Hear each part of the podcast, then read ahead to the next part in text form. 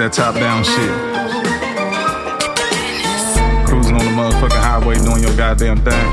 Ain't worried about a motherfucking soul. Just do you, baby. Retro player, player, and 64. Cruising USA Exotica, I need some votes. Hit the florist, cause I need that flower in this hoe. Nintendo power with the power, you gon' run the show.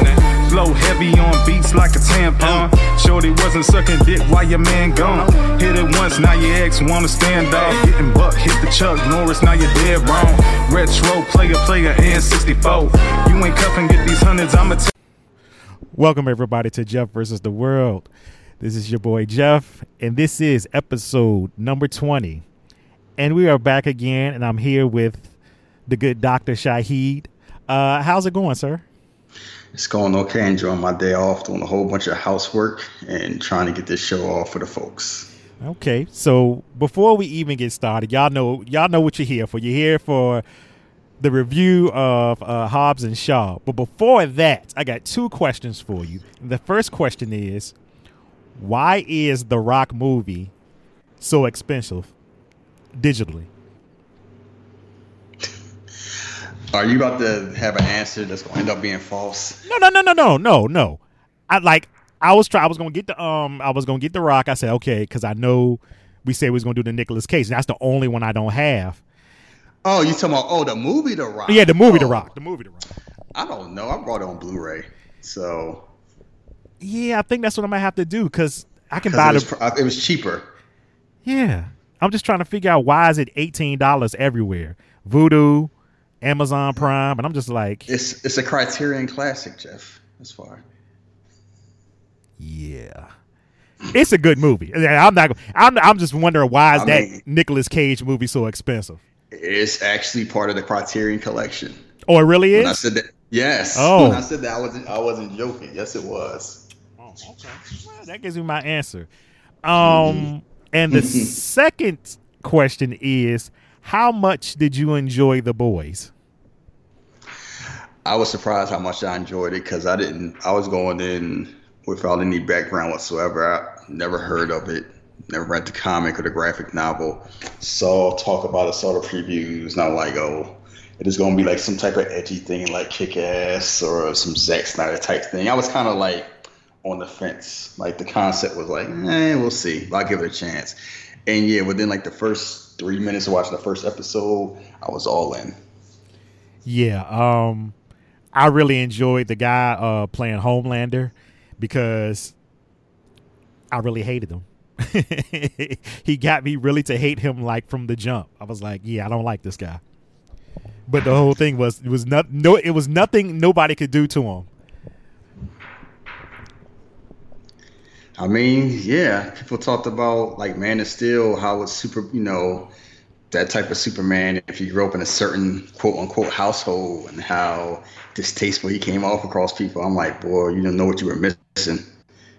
Like Zack Snyder, pro- I made the joke when I was doing the show with Jeremy about it. I like Zack Snyder's probably watching this is like, man, I wish I could have did this. Yeah, that that was been right up his alley. no doubt, right up his alley. Okay. Oh, so the guy that played Homelander was the lead in Banshee, that Cinemax show. I never watched it. Anthony Starr. I heard of the show. I never saw it. One of those shows. I always wanted to get around to see it. So, yes, of course he's from New Zealand because we get all of our strapping new actors from Australia and New Zealand. And I was shocked to see that I think they already in production for season two. Yeah. Yeah. Well, they said they already they already said they're gonna have a season two before season one dropped, and they were already like yeah filming already. Yeah, I'm I'm really uh interested uh into seeing what's going to happen. Uh Yeah, I'm not going to Well, no, if you're still listening, um this is about to be a spoiler. I I'm- mean, we can save it because it's kind of like people. Some people may not have watched it. Yeah, yeah, And they're yeah. they're gonna they came to listen to this podcast for one thing, and you trying to ruin their day with another thing. I mean, I, that is true, but well, if you haven't seen Hobbs and Shaw, you might not want to uh, listen to this right now. But we're going to get into it. Um, I know for myself, my movie theater was probably seventy five percent full, but during the movie you couldn't tell because everybody was having a good time. Yeah, mine was mostly full. Um, I think about probably 85, 90%. And I know when I got my ticket, like it probably like half the people had purchased theirs. And then they added a bunch of shows that, that like the day before and people were purchasing tickets for that. So I was like, okay, you can kind of tell, like, you know, if it's hard to get a ticket, that means like the diehards are trying to go see it. And it was kind of same boat. It felt, it felt weird because it was like, normally when you watch a movie and it's like, you know, it'll have some jokes there and it's funny and everything like that. But it's different when you watch a movie and people are laughing so hard you miss stuff. Yeah. And that's how my theater. That's how my theater was. Yeah, yeah, because I know at least two times I can recall that I missed certain things. Um, but we were looking at um, Hobbs and Shaw. They had a two hundred million dollar budget, when I'm sure they will make back uh, by next week.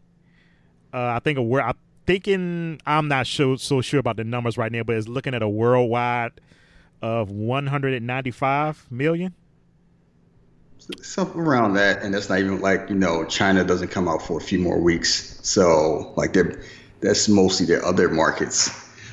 I mean, like here it's supposed to be around sixty, so and they said for the most part it's going to be like a slow burn because nothing really big comes out until it.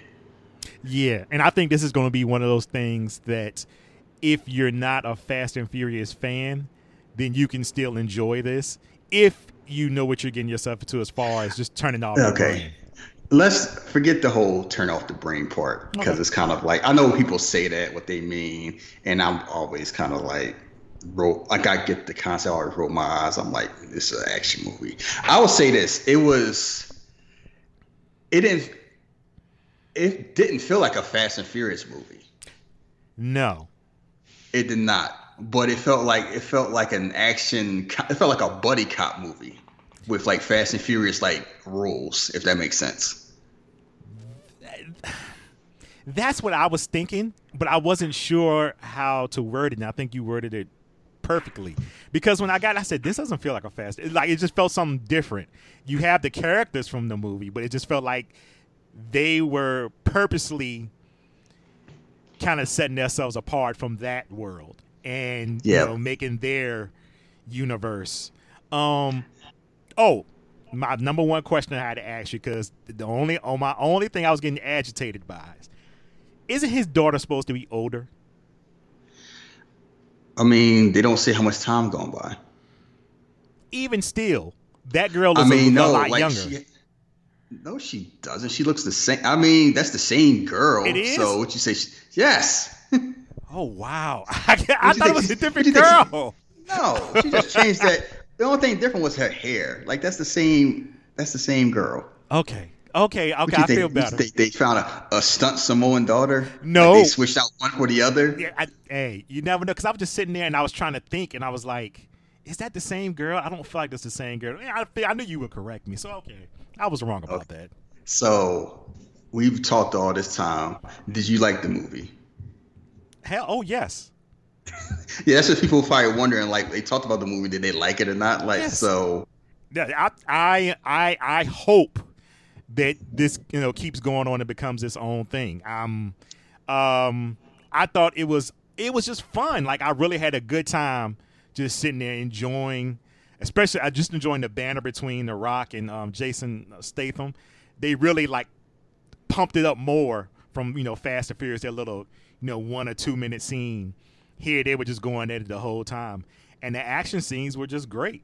like I just enjoyed them.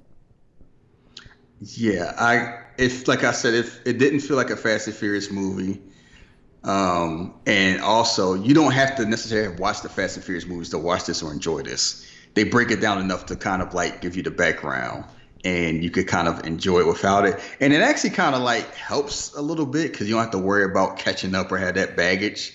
So unlike I think making it different from the Fast and Furious movies kind of like prevents it from being too much of like diluted Fast and Furious more the same. Because the main difference was, you know, fewer people, so the people were there had more time to shine and more time to breathe. Compared to like you know you get a scene here, you get a scene there, and then you gotta go to sideline because we gotta get Ludacris a few lines or Tyrese a few lines or Vin Diesel 20 minutes worth of lines. This Yeah. is kind of like you have two action stars who get to do their own thing, who clearly enjoy working together. Because that was like the biggest thing. Like they, the chemistry between the two was off the charts, and it's like two self-assured men not afraid to laugh at each other, enjoying having a good time, making fun of each other, and one, I know I'll laugh at two parts. One, yeah, um, out of the two lifestyles, I think I picked Shaw's because he starts in there, bespoke suit, beautiful woman in in the bed, making a nice omelet, gets in his McLaren sports car, just looking like the sharpest man alive. The Rock's drinking coffee without water. He's I'm sorry, he's eating coffee. By the spoonful and raw eggs, driving a beat up truck. I'm like, But it's so it fits his character so well though. Yeah, and I'm just kind of like, it's funny how they just show that, you know, how they have that scene contrasting to like, you know, Shaw is just like, you know, the debonair ladies man, champagne killer type dude, and Hobbs rough and tumble, I punch people through walls type guy, and it's just. It's a good contrast because it kind of like fits their characters, and it shows why the two of them are different. Because it's kind of like you know, Shaw is like I can blend in. I'm all precision and quickness and elegance, and Hobbs is like I knock down walls and I just I just handle stuff my own way. And the other thing that I noticed is this is probably the first movie where The Rock had a love interest where it felt like it was like real chemistry. Yeah.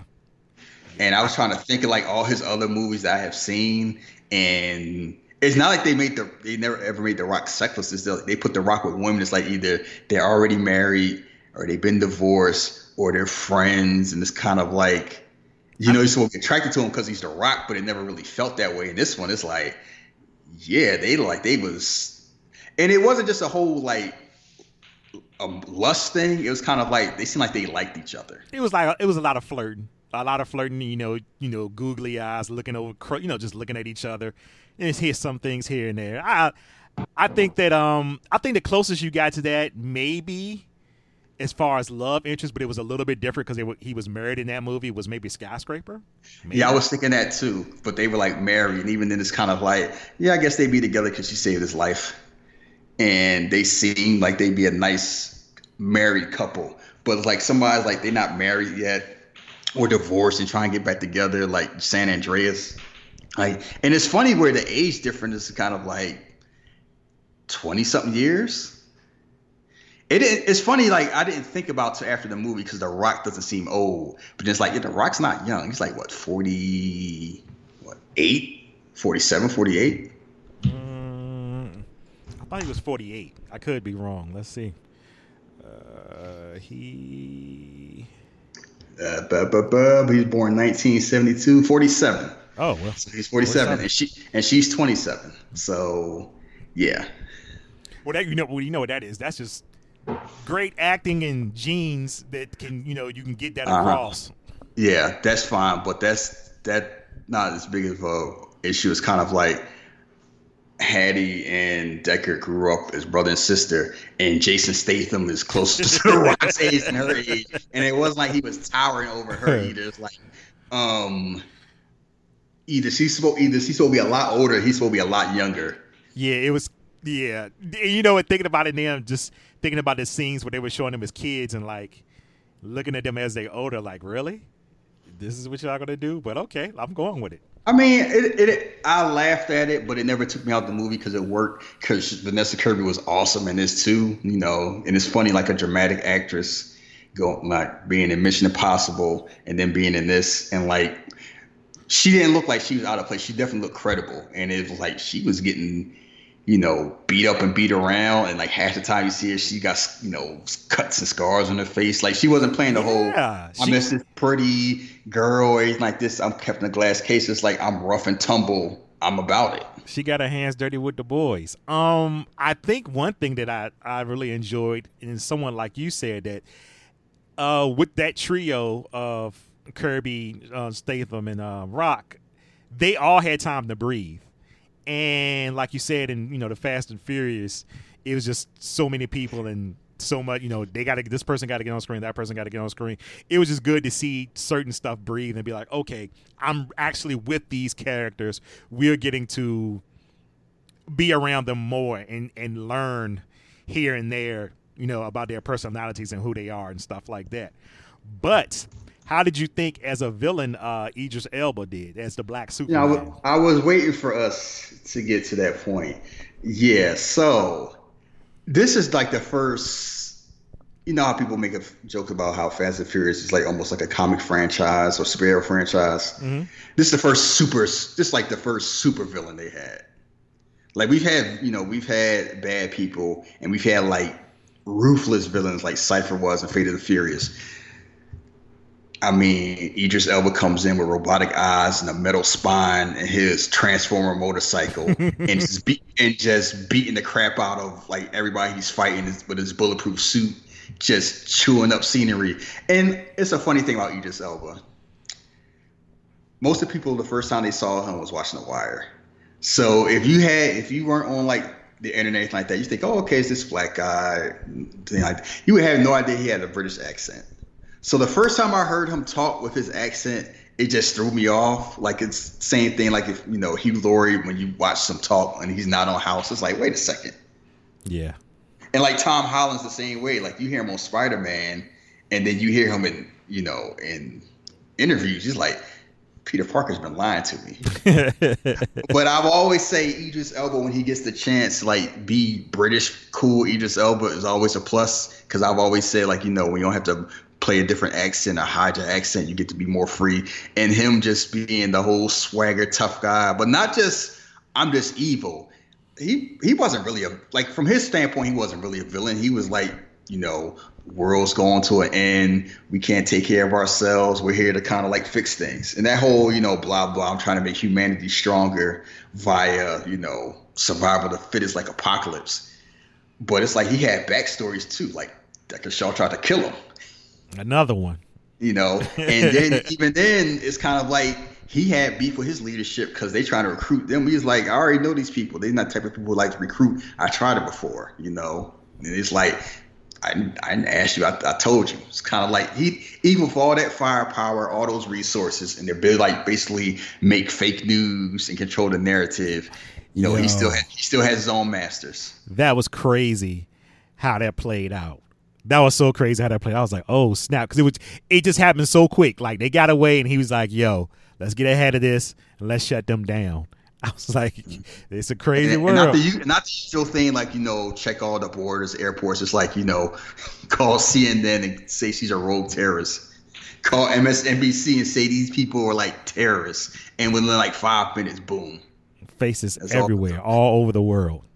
And the, you know the scary thing is, imagine how easy that could be in real life. Yeah, that's what I was thinking. When I was watching. I was like, yo, somebody can have the power to do that, and Murdoch has the power to do that, and it'll be nothing, nothing you could do about it.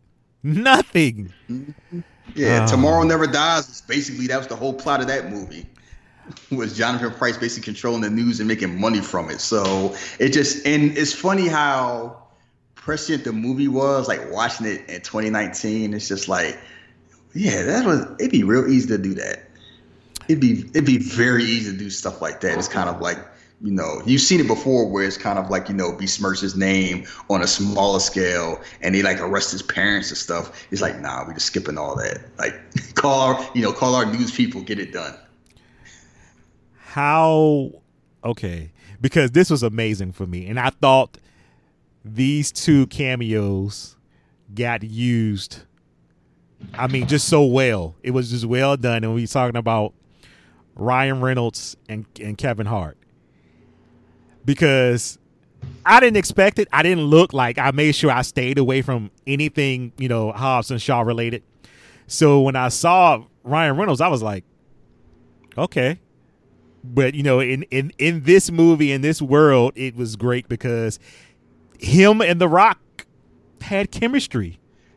Yes. So this easy kid. Like the Ryan Reynolds one I knew about because I read about somebody saying it's rumored to be there, and it made sense because the director David Leitch is also director of Deadpool 2, so they have a friendship already, or like you know they know each other. So it's like, hey, Ryan, can I get you for a day?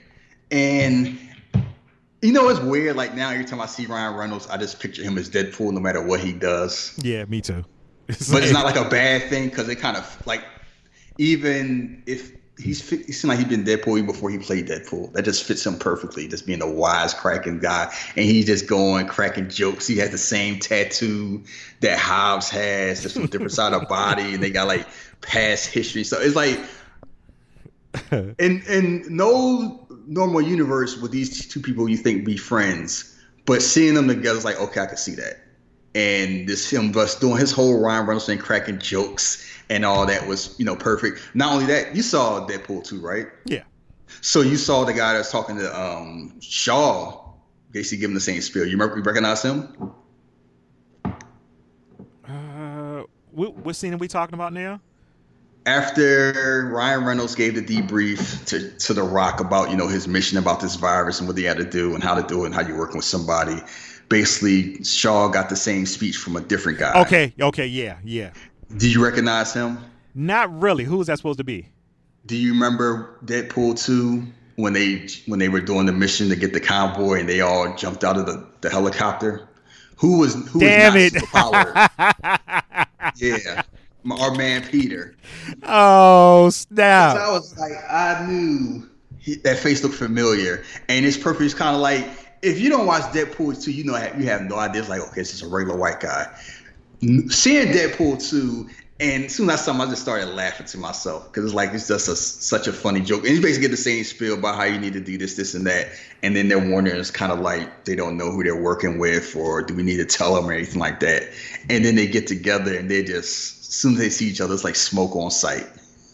Yeah. like, no, I ain't working with you. I ain't working with him. Blah blah blah blah blah. You know, just cussing up a storm. And it's funny, like they ended on you wanted like they ended on pleasant terms, okay terms, but it's kind of like they don't really they might respect each other, but they don't like each other. Yeah, and and I wouldn't be upset if they keep it like that for at least you know the next movie. Like you know, eventually they become friends, but it can still be that thing of that tension of. Well, I can kick your ass, or you know, whatever. You know, I can kick your ass. It's always that I'm better than you stuff they got going on. But also too listen man when i saw kevin hart and i'm not the biggest kevin hart uh, fan at all but i thought the role that he had in this uh, movie was hilarious because i didn't expect it and just him him talking to the rock and rocking that little uh, get up that he had was just funny Mm-hmm. Yeah, the Kevin Hart one was unexpected because I didn't know about that one, but it's like they're friends in real yeah, life. Yeah. So, and it's funny, like it was perfect use of Kevin Hart because in small doses, it was just enough for him to be funny, but not too much where he becomes obnoxious. And him, you know, I used used to be a ranger or something. it was like this this itty bitty man. At first you're thinking like, you know, okay, he's an air marshal, yada yada yada. He full of crap, but he gets some transport. So it's kind of like you know even with all that bluster, it was some stuff behind the bluster, and like him being the counterpoint where he's almost playing a straight man to the Rock and Jason Statham is just hilarious on like so many levels. Because imagine five years ago you would have set that line. Yeah. Just think about their careers and just think about where they are now. So no, and like you know, he came back to him, used them again. So it's like it was a perfect use of both cameos, and it gave like openings. So if they will, you want to use more of them, if when they if and when they do a sequel, it's perfect to do it. Okay, so the elephant in the room for all our wrestling fans out there, what did you what did you think of Roman Reigns? I mean, it's funny. Like action wise, he was fine. Presence wise, I always notice him. Did he have a line in the movie? Not one. Not he didn't one have a single word, but it's kind of like it's funny where you know you always got to start, start somewhere, and he never blended in the background. No, oh, when he was I on screen, you saw him. Yeah, he, when he, he, was on screen, I all like that's something something to be said about presence. It's like whenever he was there, and no matter who was around, I always saw him. Like my eyes just seemed to gravitate, and I don't know if it's partially because I know it was Roman Reigns, but even if I was like, yeah, something about this guy. that kind of stands out. And you know, like I, so it was like, and then when he got to you know be in his element, of course they gonna oh. do a, a Samoa drop in a spear because like why not? We're gonna have Roman. I'm surprised they didn't have him do a Superman punch. But you know what I did notice with him standing next to The Rock. My God, how big how big The Rock is? Yes, I was like, damn it. Well, I will say this was they were filming this while Roman was like probably a little smaller because he's like chemotherapy and everything like that. So I give I don't think Roman was like in like ring ring size during uh, that time. Yeah, you're right. I forgot about that. However, it is still very noticeable how huge The Rock looked next to Roman Reigns because Roman Reigns ain't small. Yeah, and that's what I was thinking. I was like, Roman Reigns ain't a small dude. The Rock is humongous. This shit doesn't make any sense. So, so for the uh the ending. Well, no, I I mean. We, we, yeah, we, yeah, yeah. Go ahead, go ahead. I, I, I was trying. I was trying not to, but hell, yeah, let's just go through the movie. I mean, basically, the whole plot of story is Brixton Lore, this ex, you know, British special soldier, works for this shadow organization. They're trying to get this virus that can be programmed, you know, to basically murder anybody that has a weak immune system. If anyone saw Mission Impossible 2, you know the plot of the movie already. It's basically the same plot. Hattie Shaw works for MI6, you know, her team gets wiped out in spectacular fashion within like 30 seconds. So to make sure the virus doesn't fall into the wrong hands, she injects herself and has 96 hours to basically figure out what to do. Mm-mm-mm. United States and Great Britain, in concerted efforts, hire their own experts to get Hattie Shaw and figure out what to do. Because I guess Dom was busy, and you're not going to use the regular military, so you're going to use, you know, a, a retired DSS agent. Whoa, was, he, was he retired? Wait a minute. Wait a minute. Wait a minute. You just thought threw something out there that makes I didn't even notice it till you said it. And when they had went and got them, when one of the guys came, I guess the was the Rock. I think it was the Rock. He said, "Yeah, uh, Mister Nobody, you know, got me to get to you, got in contact with you." So I'm just like, "Yeah." So why didn't he go get Dom this time? I maybe the, I guess we'll find out. Maybe the, the whole thing is kind of like Dom doesn't have any connection to her. Boom. Um, yeah. Okay. You can see why they got Shaw. Yeah. And the whole thing is like they said they got um Hobbs is kind of like you know you're the best track in the business. You can find anybody, and it's funny like that plays out in the movie because it's like they're trying to figure out how to find her, and you know Shaw goes to her apartment and it's like that. He just shows up sneaking around. Oh, you know, I found out here, and they have a hilarious ass fight because like she's trying like not kill him, but she's trying to maim him at least. like, going for groin shots and eye shots like that, and he picks her up with one arm, one, and just holding her up. Like, okay, can we stop playing games? And then she tries to do what a, a Frankensteiner or something. Yeah. You know how women always try to do those those thigh moves. That's always people get obnoxious about that. It's like, why can't women, you know, let a woman fight like a woman? And he did not budge. And it's kind of like playing that whole. You could see like some chemistry between the two. That was surprising because I wouldn't think when I was, it was casting that I wasn't thinking that. But the more you watch, it was like, oh, it's something there. And of course, it plays off because you know that's Shaw's sister. And, you know Shaw, and it plays off when they talk about the whole. And then the airport is like, you know, I know what you're trying to do. You basically gonna mess my sister. It's like, first of all, shame on you. She's an amazing woman. She's a grown. And if she chooses to climb this mount, this brown mountain of a man over and over and over again, that's her business. And that line got the loudest laugh in the theater. Like people yep. were dying because he, because he was all sincere and being woke and everything. Like you know, she's a I'm a feminist. She ain't no property. Let her make her own choice. If she gonna shoot her shot, I'm gonna be there to catch it. Pretty much. and, and and Shaw wasn't having it. He was tight. He was upset. So that's basically so you know they finally get together as soon as they bring her in, find out the plan. Mr. Black Superman himself come in, wreck shop, runs down the building, escapes with her. You know, first fight scene, I guess fight scene number two or number three. And I will say, because you talk about the fight scenes, you could tell David Leitch is an action director because he knows how to direct action, and you can always follow whatever's going on, no matter how hectic it looks. Yeah, that's one thing I I really enjoyed, like the hand to hand fighting scenes, the the action scenes, especially with um with uh, Idris Elba because you know he's part machine, so they made you look for his eyes what he was seeing when he was mm-hmm. kicking ass. And, and, it helps that he's a physical person. Like he's like he knows he's like knows kickboxing in yeah. real life. So it's like it helps where you have three people who know like physicality and you don't have to fake it that much. And you can kind of show that Vanessa Kirby, but she held her own too. Like I don't know what training she has, but she like she's been training in something. So that always helps. So they try to escape. They have the nice, you know, McLaren chase, where it's like the three of them fitting in this small ass car. Those super those super cars don't seem like they built for like three people, especially one of the size, one of the people being the size of the rock. And then that motorcycle that Brixton had. I need that motorcycle. I, it it was amazing, man. The use and the way they shot that motor uh, motorcycle and the stunts Oh, it, it was it was just great. I don't, you know, because I'm just sitting there wondering, like, wow, how did they think about, it? especially when he went under the bus? I think they want to say like the motorcycle like laid down. It kind of like did, did, like a turn, like it kind of like did a roll. Laid on, it laid on his side so he can get underneath, and he's laying almost inside, rotting like on his knee, and then it transforms back and he hops on it. I'm like, yo, that's crazy. And then you know they escape. He's pissed it's almost like a wily coyote thing. Like he's getting close, he's getting pissed. So they find a way to, you know, figure out this scientist who can extract the virus out of Hattie. So they find this.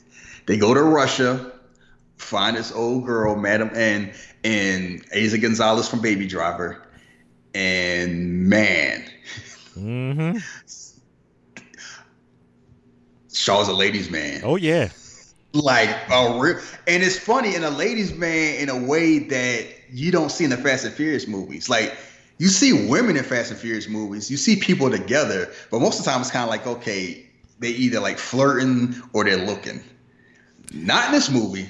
The the last time i saw that was uh expendables but him being a ladies man. You know what i mean? Maybe it's because i was you know the last thing i remember seeing him as far as the girl that had the boyfriend and you know she liked him or whatever, whatever.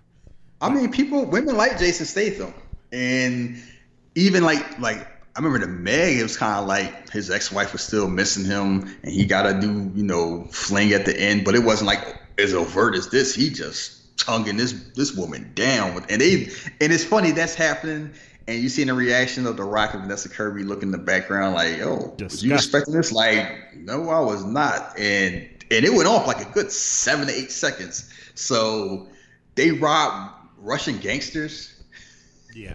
A team, a team of women who like supermodels is going around Russia robbing the mob. That seems kind of dangerous. So this the whole plan. It's kind of like you know we pretend we kidnap her, bring her to you know bring him to Brixton, so we can do inside do the whole plan. And then you hear more about whole Brixton's thing. It's kind of like you know I need this you know recruit. This is the first time I was like you know we need to recruit them instead of kill them.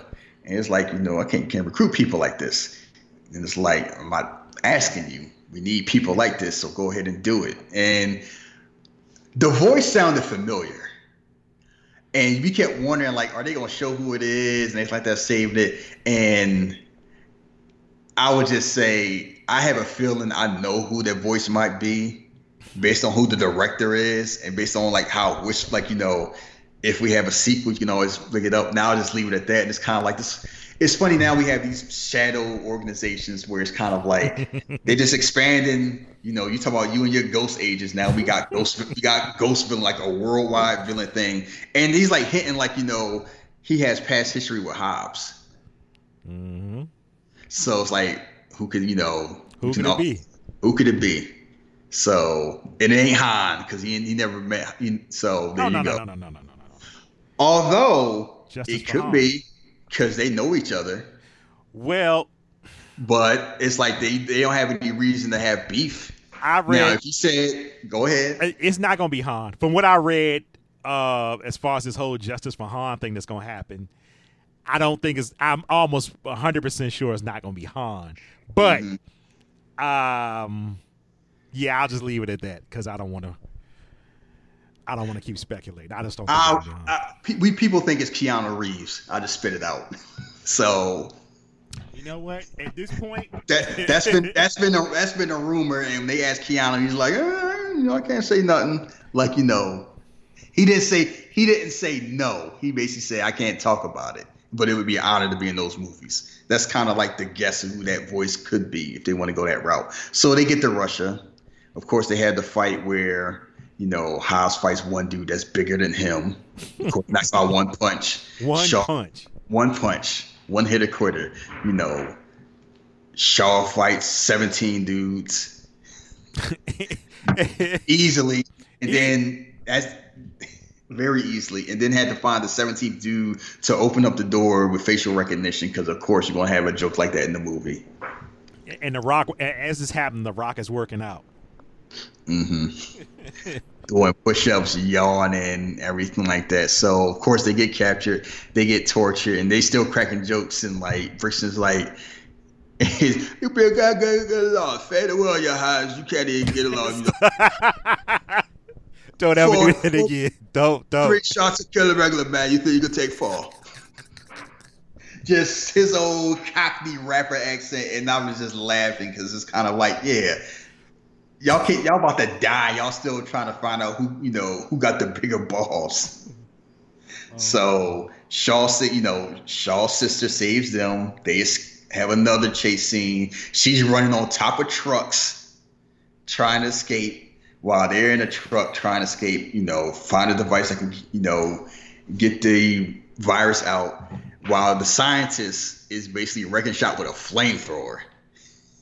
Yo, he came in. Yo, my man came in just blasting that damn thing. He's like, yo, y'all ain't killing me. I'm getting out of here. Mhm. And he did his best So he got his neck broke. Yeah, yeah. with quickness. And then another chase scene with his, you know, magic motorcycle, drones in the middle like an abandoned silo. They're fighting on the bed of a flatbed truck. And again, Brixton's whipping their ass for the second time. Like it's like it let it be known, even when, when they were fighting two on one, they were losing every fight. The first two times they had a fight, like it was, and it wasn't like this. Oh, I got to hit him. It was like he was just beating the crap out of him, Mm-hmm. which is hilarious where he's just doing that, but somehow Dominic Toretto is yeah, Oh boy. boy, that's anyway. They escape again, and it's like you know, Hattie's kind of like we run out of time, just kill me and be done with it. Just like Mission Impossible 2, and it's like no, we're gonna have a plan. We just gotta get off the grid and try to figure out how to get the device, and then it leads into an early backstory why when Hobbs with his daughters, like you never talk about your side of the family. Why not? And it's like you know, I want to talk about it. So where they going? They go back home and they go to Samoa. Samoa's so gorgeous. Yeah. Yes. Yes. Good lord, I'm watching. That's the first thing came. I'm like, that is a beautiful ass place. I'm trying to go out there. And then they there, and then you see Cliff Curtis, who can hmm. play any ethnicity whatsoever. Really? Whatsoever. yeah. he's just like checkbox other. If it's anything that's not black, I can be it. Pretty much. he's been, cause he's been like black and like Chinese. Because he's been everything else, and he's there, you know, pissed off. Because then you hear the story about his background, like his dad was, you know, basically a criminal. They was like a robber, and then had all these kids. Kids got old, decided to like, recruit them to the gang. Basically, use them cannon fodder, and Hobbs basically got him locked up and then bounced. And the rest of the family was just was feeling a certain way, which is kind of justified. And it's like this whole breakdown is kind of like it delve into a family aspect like Fast and Furious does, but way deeper than a lot of movies ever did. Cause like you don't know anything about Brian's parents if his dad wasn't there. You know about Dominic dad dying. You rarely hear about his mom. Yeah. You- and as far as other family, you don't hear about any about any other person's family. and you know, and, and as the cast grew, you know, you never want to go. You never was going to get any of that stuff. So it just is mm-hmm. like this was like kind of like Yeah. solid. So yeah, so Hobbs basically chose his line of work basically out of like I don't want to be like my dad. And then Shaw's doing the whole thing where his sister basically did the same thing. It's like they used to be criminals until she felt like he abandoned the family. And that was end up, you know, basically he took the fall with that whole mission with Brixton. Mm-hmm. And him and his brother basically went a certain path. She went a different path. And, you know, because the mom, Wait, did they mention his the brother? I don't remember them mentioning the brother at all. they mentioned it once or twice. okay, that must have been when I But missed. it's funny where you get the impression it's like, is Owen alive? Still alive? They never say any. I, I don't because I Cause they don't say his name. They just say like my brother. I had to do all this, this, and that, but they never say his name. because it was I don't I just don't remember because the mother was like I remember when you and your sister you she used to always y'all used to always be together but I'm like wait a minute you had a brother too so what happened Yeah, maybe and it's I not, just missed it no, you didn't, because they were talking about how they were together, everything like that, but not like by themselves. They just focused on those two. So he had his own family issues. They try to work out, so they get there, and it's this whole, you know, we're going to use the island as defense, and we're trying to figure, out, okay, they got all these guns, they got sticks. Now, how is this going to work? And it's like the whole workaround is like their guns are like electric fingerprint, so they disable the fingerprint for five, their weapons for five or six minutes. And I'm like, okay, that's believable enough to make you think they don't just get slaughtered in 30 seconds. mm-hmm. well another thing too that I thought it was real funny when when they asked where all my, where were all the weapons his mom was like guns are dangerous we got rid of them I was like oh boy And they're just looking like, oh, this plan is working. thanks a lot mom And then they just, you know, it's the whole MacGyver, it's the whole MacGyver A team part of the movie that we always get that you don't get enough. It's like we're gonna use these defenses, we're gonna do this, we're gonna use the islands our weapon. They're working together, and then they have the moon, you know, the sundown speech with you know Hobbs and Hobbs and the sisters, like you know this goes south and yada yada yada, and then she puts it on them. You know, just make sure you know you, you know make sure you stick to your promise. And he's like, you know, you want to do it again just in case I forget. And she kind of laughs it off, and it's like, I'm trying to remember the last time somebody kissed a rock in a movie. it's been a while It's been a while. They don't they don't want the rock kissing all kissing women. How about that? Well- like he gonna kiss whatever woman he want. exactly because you know how But- some women are about Yeah, paint paint. I mean, paint and game yeah with his with his stripper with his stripper girlfriend. That probably was it Yeah, No, because he kissed his wife in skyscraper. did he Yeah. or did he just hug her? I felt like Oh, he we probably did give her like a kiss, like Yeah, have kissed. a good day, have a good day at work. yeah, I think it was something in the beginning. Yeah. Yes, so there you go. So skyscraper. So, but you know, then it's like the battle goes on, and you know, Brixton shows up, and he's like, "Oh, y'all going, y'all got sticks, huh? Like, you, you No, gonna work? don't You think gonna work against me? Huh? Got sticks and stones, break my bones, huh? Basically, that look like that, and then the weapons don't work. They start doing the haka, and, Oh. and they get people get hype, and then Shaw basically traps him with like a ring of fire, and it's on Royal Rumble. Yep. This is this is this is all the Roman Reigns you're gonna get right here, especially the action part because, whew, they let they they gave him a lot of shine. Mm-hmm. As as he, as they should. Let them get their shine. Let people get their moves in. Um, nobody's getting their moves against Brixton. He just I'm one hitter quitter. I'm gonna kick you right in your chest so you can fly nine feet. Yeah. I don't, I don't care how much I don't care how much body fat you got on you. You catching these hands. Yeah, they, And they really made him a badass. I, I I really appreciate that because it was just like until the end he was he was a G.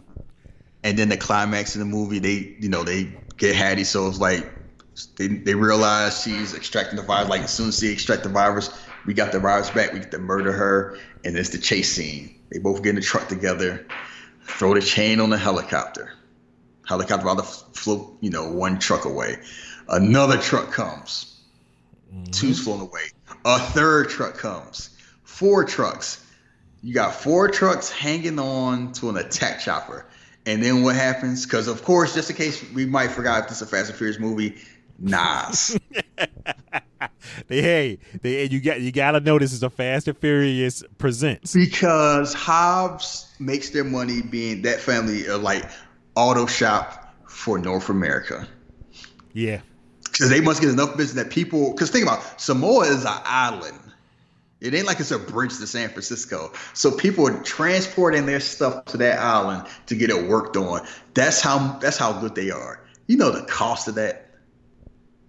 You know how ridiculous that sounds. We do we a custom auto body shop that we handle people all over the world on Samoa. Yeah, they make him they make him bank. Yeah. mm-hmm. That's where like Kevin Durant sends his card there because it's like I want to get that done the right way, and I can wait two months. That sounds about right. So anyway, so that's going on. They try to bring this chopper down, including the scene of The Rock holding the chopper with one arm and a and a chain. So, Not for like 20 seconds. Let's make it, we don't make it look too ridiculous, but maybe like five or six seconds. Yeah. So we can get it wrapped around the truck. So it's like, you know, you know what you saw in Captain America? Let's amp that. Like yeah. you saw in Civil War. Cause like, you know, Chris Evans work out, but he ain't the rock. So, and I'm just watching laugh like, this is insane. I don't care. This is fun. And then the helicopter crash, the truck crashes. No one's injured. No one. Well, oh, hold on. The pilot or whatever that extra, he was kind of hurt. You know, he was he wasn't well, but he oh, wasn't but he got guess what? He got his pep talk. You ain't dying until I say you dying. he, he yoked them up like you put you ain't off the clock, mate. Put put that gun on this girl. I got stuff to do. I, they was so damn. Yeah, we can't oh. stress enough how hilarious this movie was, both intentional and unintentional. And it's like everybody had jokes, so they had to fight, and it's kind of like we're gonna work out how they figure out. You know, he can't focus on both of us at the same time. So when he punched me, you hit him. Yeah, finally they're working together. I mean, it. Look, I saw Street Fighter 2, the animated movie, and that's how Ken and Ryu beat Bison. So whatever it, it worked then, so I guess it'll work now. And I figured you would understand, you would like that reference since you love Street Fighter so much. So they use they fighting. His tracking is you know getting wonky because he can't follow both targets at the same time. They finally get the win, and you know Hattie's there to also save the day. And then you're wondering like, okay, are they gonna shoot him? And it's like, no, it's like, you know, I killed you once. I ain't gonna kill you again, walk away. And then the organization is like, you know, we don't roll with failures. Yeah, like you had, you had a mission and there's like, you know, termination 15 seconds, like, oh, it's not gonna be, I it's going throw me the gunner, just kick me away. Uh, you know, just lights go off, he falls in the water. And of course, like oh, he falls in the water, so it's like you never see the body. He mm-hmm. didn't drown. It's like so technically, it's like he can always come back if they want him to come back, and he has justification for coming back. And then the voice is talking to you, he's like, you know, I'm impressed by you guys. You're on my radar now. Like, you know, me and you got history Hobbs. I guess I'll see you again. And it's kind of like, you know, it's like a James Bond movie, like you know, like GI Joe. Cobra, you know, Damn, now I know yep, who you there are. you go, GI Joe. Mm, now I know who you are, Cobra Commander. Let's go. And then basically the movie ends with and then has post credit scenes, multiple post credit scenes. Like I was like, oh boy, three, three. You know, first one is like you know Hobbs introducing his daughter to the family and including the mom. And I made the joke when I was watching Star It's like every ethnic family throws shoes, huh? Because they were on the island, the mom threatened to throw her, her sandal if they wouldn't stop fighting. So, and yeah. I'm like that that chocolate thing. That's that's that's worldwide. If you if you darker than the color of piece of paper, you throwing a sandal at somebody. Okay, hey, you gonna and listen. A, you don't want mm-hmm. them sandal problems. And then see Ryan Reynolds again talking about, you know, I got a new mission. You know, the first virus melts you from the inside, and this will melt you from the outside. And I'm like, okay, they realize how. Re- and I will say this: they know this is ridiculous and at this point, they basically like acknowledging how ridiculous the city is going with, like laughing at themselves. And it's like I would just laugh like this is just silly. Just having the speeches like, you know, are you in anything like that? And then after Shaw breaks out his Shaw and the sister breaks out their mom out of jail, he's just chilling, you know, while the Rock's working out. like I just want to hear your voice because I just want you to hear this, and basically call the cops on him just in case you think they too buddy buddy. It's like, yeah, you know, I gotta get my joke back. And that was it. That was that was Hobbs and Shaw. I I I gotta say that what I expected, I think I got more of. I got more than what I expected, and I enjoyed every minute of it. I feel like I might want to go see it again sometime. Yeah. Uh, it was really good though. Um, yeah, that's pretty much it. We finally caught up. We've got Mhm. did all the Fast and Furious movies. We are at Hobbs and Shaw, but now we will be drifting over to old Nick Nicolas Cage. We're gonna be putting bunnies back in boxes, Bunnies in boxes. Uh, changing faces. Metal Metal, Metal Gear and- Solid. got a lot. And trying to save our brother from following our footsteps so he don't get put into a coffin from Doctor Who. So I got something to tell you. Now I don't know. This came about really crazy. So the missus was listening to one of the episodes, and I guess it had to be an episode where you were calling me a hipster. You called me a hipster. She's like, "Why does he call you a hipster?" I was like, "Oh, "I don't know." it's just Mhm. shiny, shiny. Mm-hmm. And then it came to me. For when we start the sports show, it should just be simply uh, a hipster and a bully sports talk. You know what? That's that's perfect. Because I thought about, it, I said, we say if we do the Minnesota Eagles, everybody's not Minnesota, everybody's not Eagles. So then you're gonna have people that might not listen just because of that. So if they don't know what it is and just see that title, ah, there you go, perfect. A no, exactly. That that definitely works. So So uh yeah, so we're gonna get up out of here. Hopefully we will start uh the Nick Cage trilogy plus one. Uh I don't know. We'll see how your schedule run because I know I'm off Tuesday and Wednesday and we'll see how that goes. we'll, definitely figure it out because I'm looking forward to you know Nick Cage basically going on his LeBron James Miami Heat run. Damn it. I don't know who said it or who tweeted it. That was the perfect Mhm. perfect statement for it because that's what it was. It was a run and then he was out of there. Because now I mean, it was a run. Yeah, it's funny where it was. A, I'm trying to figure out where his run ends because he has those, isn't and it- then it's gone in 60 seconds, isn't it? That was it. I mean, Ghost Rider made money. I don't. I, I like. Um, I know. Yeah, it's like, and that was Kick Ass was more like a comeback because he had been down. I guess it was like when he did a Wicker Man. Is when it kind of like went off the rails, Yeah. and then he started doing that weird stuff, and then he did Kick Ass, and he kept doing because he's like the Cage has done so much stuff. That and that's the whole thing because there's a lot of That's stuff before even that run, like in '92 and '93. I'm like, oh boy, he did. He was in this, or he did this. Yeah, he was like, oh, what's that? Oh, no, because also he did, you know, after the four, the, the um the National Treasure movies. But when was what was that? '90. That was that was like late nineties. So that was like after his act. That was like after he did like the four movies we're doing. Damn it. He made And it yeah, because so he had a run. he had to run and some. Then I guess. Yeah, because those were like I never saw them, but I know a lot of people who saw them, and I always hear I see them mean like you know we're still in the Declaration of Independence, like that always gets that's always like a meme I see on Twitter. So yeah, um, he's had a. It's funny where he had like such a long career, he's still doing stuff like I.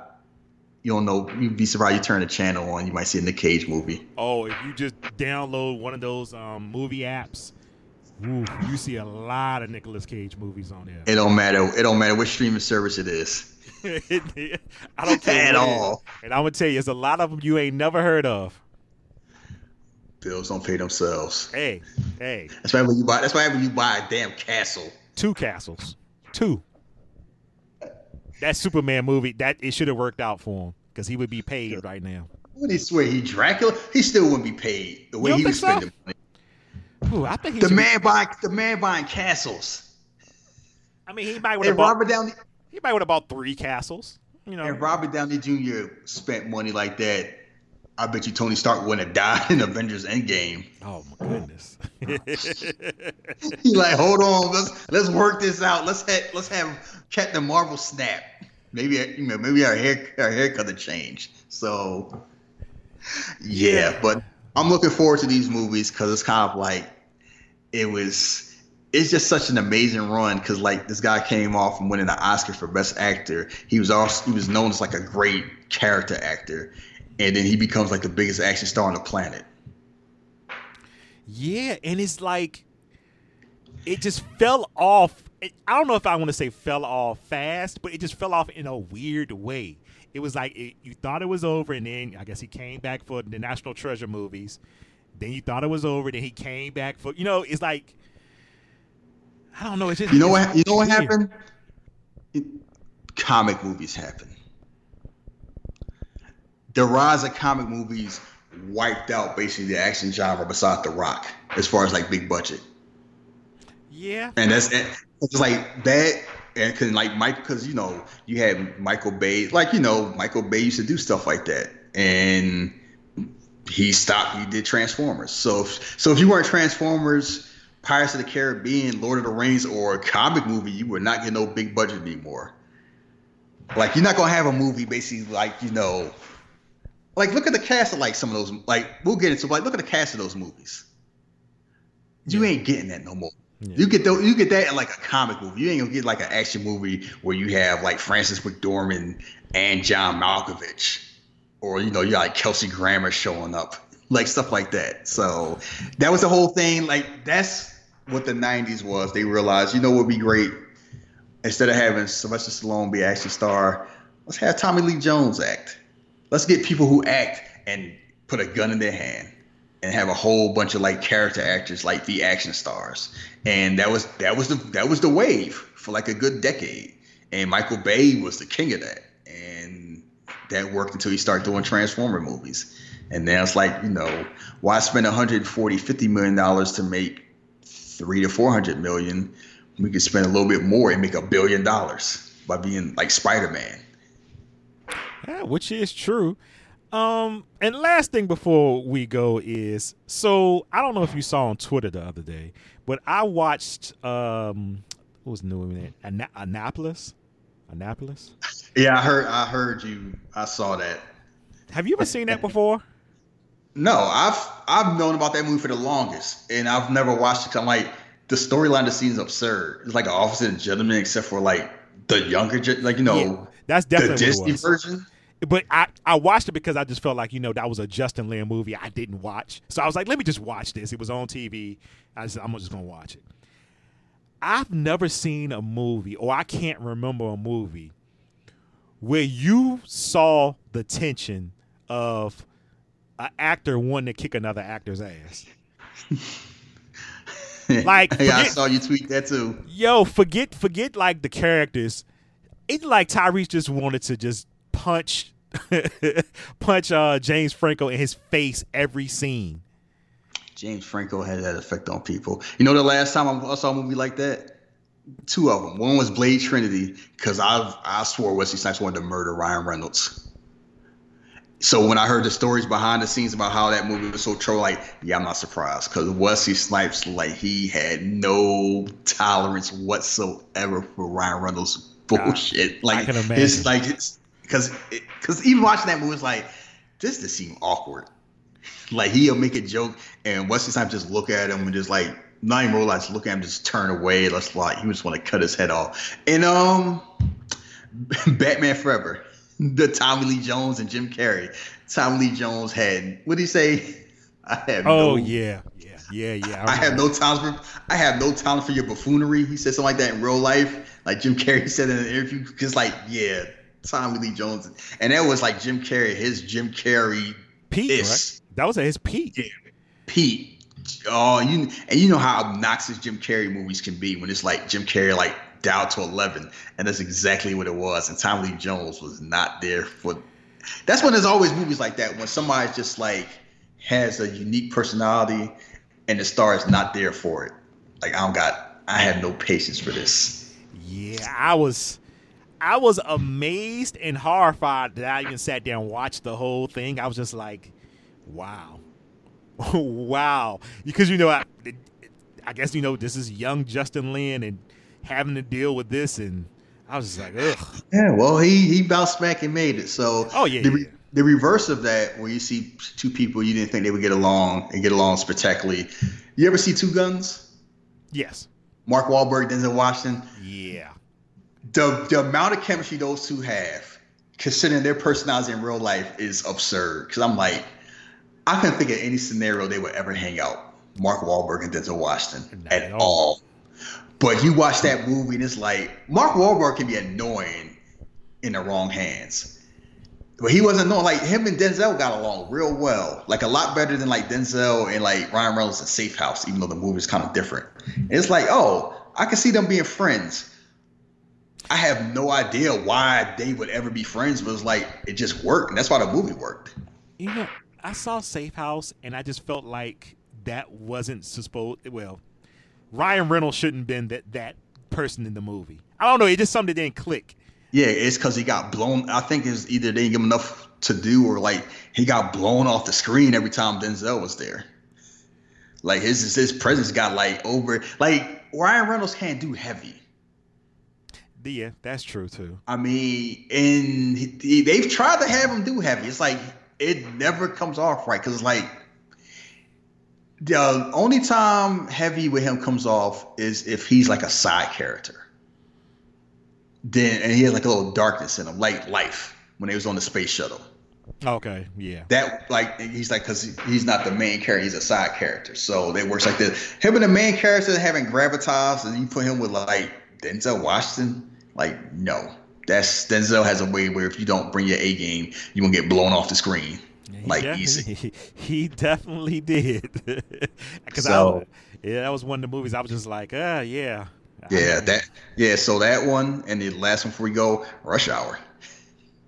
Chris Tucker and Jackie Chan. Yeah, because I think I just I think I just read something recently. They did not like each other, and, and when they first, I guess when they first, um, you know, I guess you know, getting to know each other or talking, it really wasn't too friendly until I Mhm. guess the camera started rolling, and you know, I guess they started to get talking and knowing each other more. They, Yeah. I could easily see that because I could because I could easily see Jackie Chan thinking Chris Tucker is the most annoying man alive. yeah, he's probably cracking jokes all day. Uh huh. He's like, I'm a professional. And then it's funny where, especially like Rush Hour 2, you could see them like, okay, friend. Because like eventually you could tell they became friends. And like, Yeah. I think they doing and they doing a fourth one. So I can't. Jackie Which- Chan don't need the Jackie Chan don't need the money. So you can you can wonder why they're doing the fourth one. You already know if someone needs the money, it ain't Jackie. Well, yeah, but which is interesting because Jack Jackie can't do his any more stunts, can he? I mean, he can still do it. He just ain't doing how he used to do. You know, like it's like I, I might jump off the porch. I ain't jumping off the second floor. I jump out the window on the first floor. Like, yeah, it's like you don't. know that wild stuff. He kind of aged out. Like the you know he still does movies, but he's like he's like seventies and rich. So it's like, and he got a lot of city miles. So it's no thing. But no, like yeah, it's movies, and that's why Hobbs and Shaw work. When the stars get together and they have chemistry, they elevate the movies. And the best action movies, like the buddy cop movies, when they had like the Lethal Weapons and stuff like that, it's when the actors seemed like they had real life chemistry. And the Nicolas Cage movies work because three of the four are basically buddy cop in their own way. Even though they completely different characters because face off is basically him and john travolta more or less even though they're like protagonist antagonists. Um, the rock is basically him and sean connery. Con air is him and john well is it is half john cusack and half Mykelti Williamson depending on you know how you want to call it and Gone in 60 Seconds is like fast and furious before fast and furious Yeah, yeah. You know, that's that's you know what? I never even thought about that till I said that. What did They uh, did- Faster? Yeah, they did it Fast and Furious. Going to six, they did that and the Italian job. Oh, did you catch that joke in Hobbs and Shaw? No, I must have missed it. When they were looking at the, all the cars, he was joking, cracking jokes, and it was like a like an Italian mini, like yeah, I had a job in Italy. Oh yeah, okay, I remember him saying that, but I didn't put 2 and Uh-huh. two together. Yeah, and I did. I was like, oh, okay, that's slick. And I was talking about like, yeah, he's the movie Italian Job. They were using Mini Coopers like to the last mission. God, you know, I had to think about it too. Handsome Rob. Mm-hmm. Yep. So- but uh, the last thing I will say is, you know, the the people, these articles coming out. I know you saw that article about what was in the contracts of what The Rock wouldn't do and would do, and what Jason Statham would do and wouldn't do. Did you see that? I saw. I didn't read it. I saw Yeah. people cracking jokes about it. Yeah, it, it- I, people were missing my point. It's a bunch of nonsense. I don't even care about what's in their contracts for the simple fact of it. We couldn't get this stuff in the early '80s and '90s with action stars. They would not work with each other at all. Exactly, because ego thing is like you know, it says a lot that Stallone and Schwarzenegger didn't work together in their prime, and it's a reason for that. Because of ego, like Seagal or like you know Van Damme, it's like that. It wasn't done basically. Van Damme did a movie with Dennis Rodman. You could have found any action star, but you know what? He was like, "Nah, you know, I, let's. I'll do this movie with Dennis Rodman." Yeah, Like what? You know, like Steven Seagal was trying to Bigfoot Tommy Lee Jones and Gary Busey. You think he working with Van Damme or like And it- Stallone? he didn't want to be an expendable. It's like nah, And I'm it-. And if they did work together, they would have contracts too. No different, because Uh-huh. there'll be egos. Because even though they say it's just a movie, it's like I can't look weak, and it's hilarious. Like if you're a wrestling fan, you you seen The Rock lose to the Hurricane, so you know The Rock don't mind doing stuff like that. But at the same time, movie wise, it's kind of like it's just different. And we made the jokes. It's like, come on now, and they we all made the joke about Fast Five, and it's nowhere in the world anybody believing that Vin Diesel is beating The Rock in a fair fight in any circumstance whatsoever. Well, we oh, I What's funny, what's funny is everybody on Twitter is hopping on that day after we after we had said it. It's like, yo, I never put it two and two together, but now seeing this, how is he doing this? Yeah, and it's like just yeah. I've, you see all the comments people like, oh, y'all start watching the movie, I start noticing all this stuff. It's like, yeah, Down the Spreader was a piece of trash. I like I I've been telling people for years, and people want to find out the same thing. We watched Nicolas Cage movies. Like half of these movies, the villain are, the villains are right or justified. You know, I I I am anticipating Face Off, a Face Off, and um, The Rock, because Yes. it's been a while since I watched Face Off, so I I really gonna sit down and watch that. You know, you know what you're gonna learn? The villains were somewhat justified, and the government is trash. Hey, well, that, that's pretty much true. Me just thinking about the I'm- movies. I'm trying to beside going 60 seconds, even though them is kind of like they shady or how they handle stuff. I'm trying to figure out which government is worse between Face Off, The Rock, and Con Air, how they handle these type of situations. And it's almost a, I want to say The Rock. I'm still Face Off, Face Off, and Con Air are close. It's definitely yeah, I got it's The Rock. Yeah, I gotta. I'm gonna. I, I'm gonna sit and watch the Rocket because I feel like I want to say Face Off. I just. I just. Instead of paying our war, aggrieved war hero 100 million dollars, we gonna blow up an island and kill 500 people. Yeah. Yeah. Rich Rich brought that point up because I was like, it might be a toss up between that and Face Off because like Face Off plan was we're gonna have our prize FBI agent steal the face of a terrorist and go to jail to find the code to stop this bomb from exploding, but not tell anybody. You know what? Yeah, the Rock has it. I'm like, The Rock is like a hundred million dollars. That's like you trying to tell me you're not paying them what Draymond Green just signed for. Hmm You can't write that check. A hundred million dollars is not that much. Like, nah. First, we're gonna send a SEAL team, a SEAL team in with this guy that we had in prison for 30 years illegally, and this nerd. But if that don't work, we just gonna blow up the. We just gonna blow up Alcatraz and hope nobody find out. Cold game. And so the like, you know, the lives of 411 people and the lives of 47 Marines will die in this operation. They said it straightforward. Michael Bay is like, yeah, that's how we roll. Yeah, I, I'm going to sit back and watch that movie tonight.